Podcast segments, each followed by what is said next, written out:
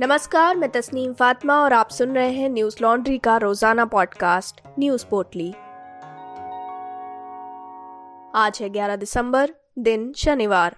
गुरुग्राम में खुले स्थानों पर जुमे की नमाज पढ़ने का कई हिंदू संगठन विरोध कर रहे हैं। इस बीच हरियाणा के मुख्यमंत्री मनोहर लाल खट्टर ने कहा कि खुले में नमाज पढ़ने को बर्दाश्त नहीं किया जाएगा। मनोहर लाल खट्टर ने जिला प्रशासन द्वारा खुले स्थानों पर नमाज के लिए कुछ स्थान आरक्षित करने के अपने फैसले को भी वापस ले लिया है। मुख्यमंत्री ने पत्रकारों द्वारा गुरुग्राम में खुले स्थानों पर नमाज पढ़ने पर कई दक्षिणपंथी संगठनों द्वारा उठाई जा रही आपत्तियों को लेकर पूछे गए सवाल के जवाब में कहा, खुले में नमाज पढ़ने को कतई सहन नहीं किया जाएगा और इस मुद्दे का सौहार्दपूर्ण हल निकालने के लिए नए तरीके से प्रयास किए जा रहे हैं। मुख्यमंत्री ने आगे कहा कि सभी को प्रार्थना करने के लिए सुविधा मिलनी चाहिए, लेकिन किसी को भी दूसरों के अधिकारों का उल्लंघन नहीं करना चाहिए। इसकी अनुमति नहीं दी जाएगी। खुले स्थानों पर नमाज के लिए स्थान निर्धारित करने के फैसले को वापस लेने पर उन्होंने कहा, हमने पुलिस और उपायुक्त से कहा है कि इस मुद्दे को सुलझाया जाए। अगर कोई नमाज अदा करता है, किसी के स्थान पर पाठ करता है, तो हमें उस पर कोई आपत्ति नहीं है। उन्होंने कहा, धार्मिक स्थल इसी मकसद से बनाए जाते हैं कि लोग वहां जाएं और पूजा अर्चना करें। इस तरह के कार्यक्रम खुले में नहीं होने चाहिए। खुली जगह पर नमाज पढ़कर टकराव से बचना चाहिए। हम दो पक्षों के बीच टकराव की भी इजाजत नहीं देंगे। बता दें कि साल दो हज़ार अठारह में हिंदू और मुसलमान समुदाय में खुले में नमाज पढ़ने को लेकर एक विवाद उत्पन्न हो गया था, जिस बीच सैंतीस जगहों पर नमाज पढ़ने की अनुमति दी गई थी। बीते दो महीने से हर शुक्रवार को हिंदूवादी संगठन वहां पर विरोध प्रदर्शन कर रहे हैं, जहां पर खुले में नमाज पढ़ी जा रही है। एबीपी न्यूज की खबर के मुताबिक बीते शुक्रवार भी नमाज वाले स्थान पर हिंदू संगठन के लोगों ने भारत माता की जय के नारे लगाए, हनुमान चालीसा का पाठ किया और जय श्री राम के नारे लगाए। वहीं नमाज पढ़े जाने वाले स्थान पर एकत्र हुए हिंदू संगठन के लोगों ने कहा कि हम खुले में नमाज नहीं पढ़ने देंगे। दिल्ली विश्वविद्यालय की अकादमिक परिषद में अगले साल होने वाले दाखिले के लिए प्रवेश परीक्षा कराने की मंजूरी दे दी गई है। अकादमी परिषद की बैठक में कुछ सदस्य इसके विरोध में नजर आए, जिसके बाद प्रवेश परीक्षा कराने का प्रस्ताव पारित कर दिया गया। इस विषय पर अब अगली बैठक सत्रह दिसंबर को होगी। दरअसल विश्वविद्यालय में केरल बोर्ड के छात्रों को पूरे अंक मिलने के चलते प्रवेश मिल गया था, जिस पर विवाद पैदा हुआ। इसके बाद दिल्ली विश्वविद्यालय के कुलपति योगेश सिंह की ओर से गठित नौ सदस्यीय पैनल ने सिफारिश की कि प्रवेश की प्रक्रिया में पर्याप्त निष्पक्षता सुनिश्चित करने के लिए विश्वविद्यालय को प्रवेश परीक्षा आयोजित करनी चाहिए। मीडिया रिपोर्ट्स के हवाले से अकादमी परिषद की बैठक शुक्रवार को हुई थी।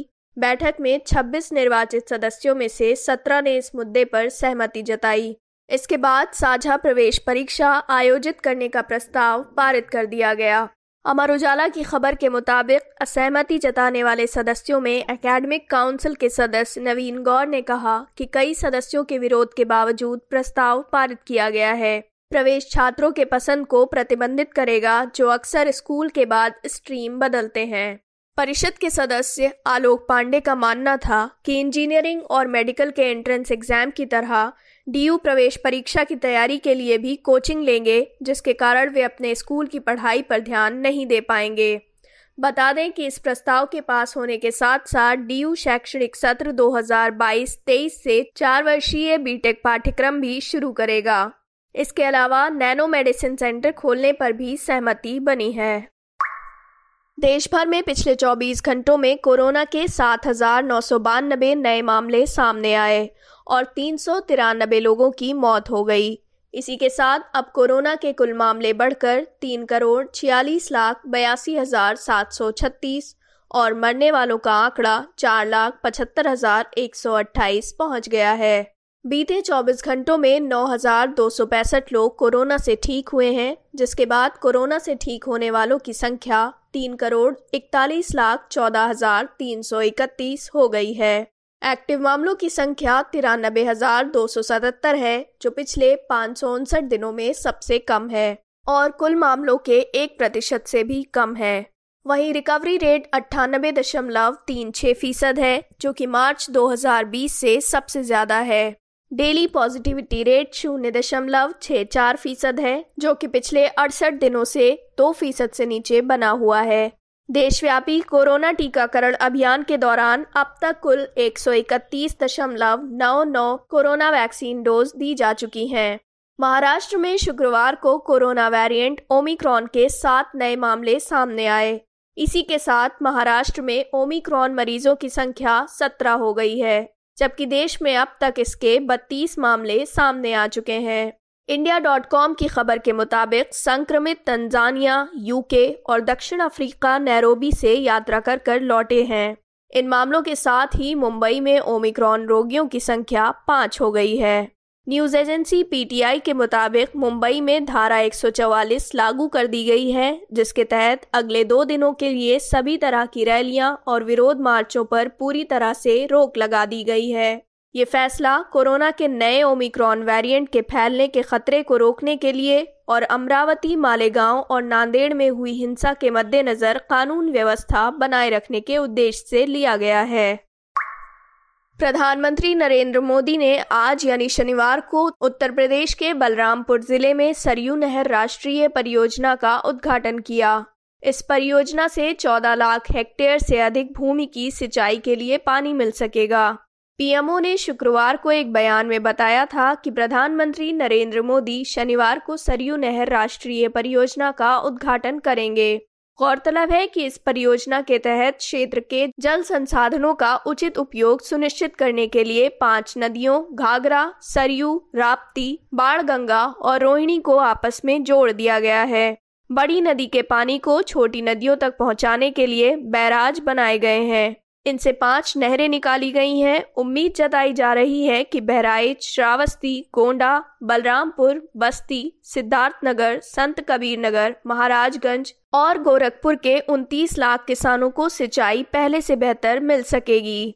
बता दें कि परियोजना का काम उन्नीस सौ अठहत्तर में शुरू हुआ था, तब इसे लेफ्ट बैंक घाघरा कैनाल का नाम दिया गया था।